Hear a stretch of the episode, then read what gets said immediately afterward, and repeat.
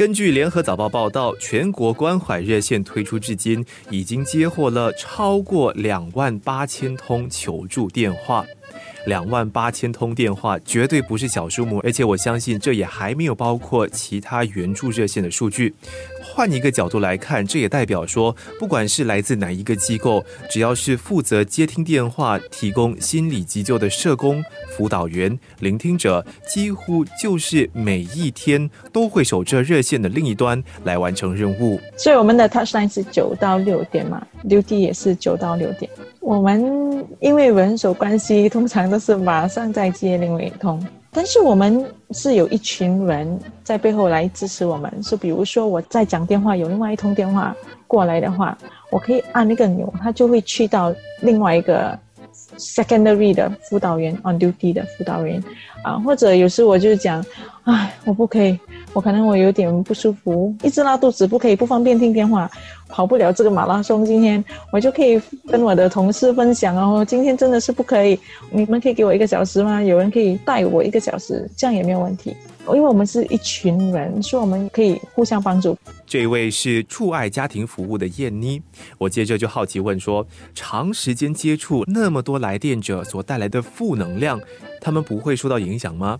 燕妮，也就是 Andrea，以及他的同事俊达 Sean 就和我说：这个不只是电话辅导师吧，任何一个辅导师都会有同样的。一个问题，所以在初爱呢，每个月我们都会有一个 supervisor 来跟我们说解，或者我们也会跟他诉苦一下，有时有什么问题困扰着我们，比如说在辅导时会什么问题，我们觉得被困扰，我们也可以去啊跟他说。然后呢，我双跟我都是 supervisor，所以他们也可以随时来敲门说：“哎，Andrew，我要跟你讲话，双我要跟你讲话，来。”谈一下，那我们就会辅导我们自己的群队。当然，我们也是呃比较有经验的那些辅导员跟社工，他们就已经到了一个地步，就是说放工之后，我就不会去想我所遇到的那些青年啊或者家长，我就会把他们的问题带到我自己的生活上了。这次受访的另外两个援助热线代表，也就是飞跃社区儿童保护中心，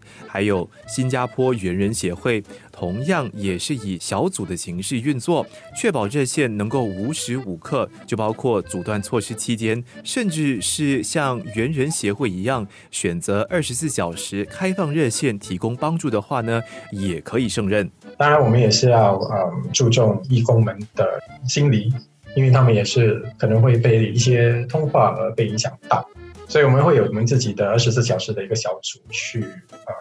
提供义工们的一个可以舒缓、可以让他们发泄情绪的一个平台。除了我们的二十四小时小组，我们的义工小组也会呃偶尔拨电给他们，啊，确保他们心灵上是 OK。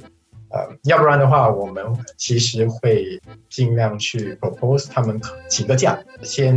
呃让自己处理一下他们的情绪，然后才呃回来帮忙来电者。再来就是，当然我们会尽量去 encourage bonding among fellow volunteers，帮助 each other。生活加热点。居家办公在疫情期间是大家的新常态嘛？这就包括了负责接听援助热线的社工或者是辅导员一样。飞跃社区儿童保护中心的佩玲就和我分享说：“所以居家办公其实是一个很新的尝试，也是一个很新的学习过程。”在那个时候，我们还是有人会打进来要举报。那时虽然我们很多我们的同事都是从家里办公，可是我们也是在执行我们的热线，还是照样开着。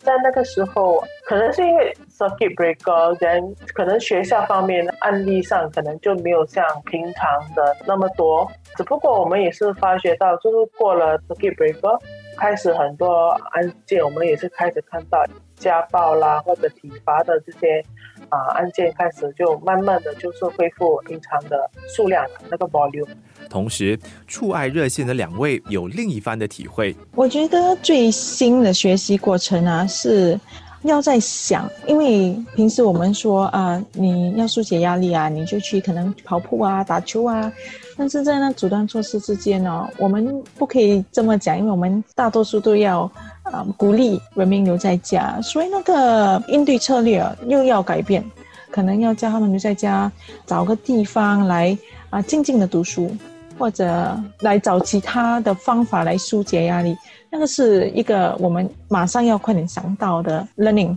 还有我们要想，有些人打来，他们可能跟十几个人住在一个房间里，这我们也是要帮他们想一个适合的应付策略。嗯，然后平时我们就是 before circuit breaker 的时候，我们通常接通的那些电话都是家长帮他们的孩子寻救，或者学校的那些辅导员为他们的学生寻救。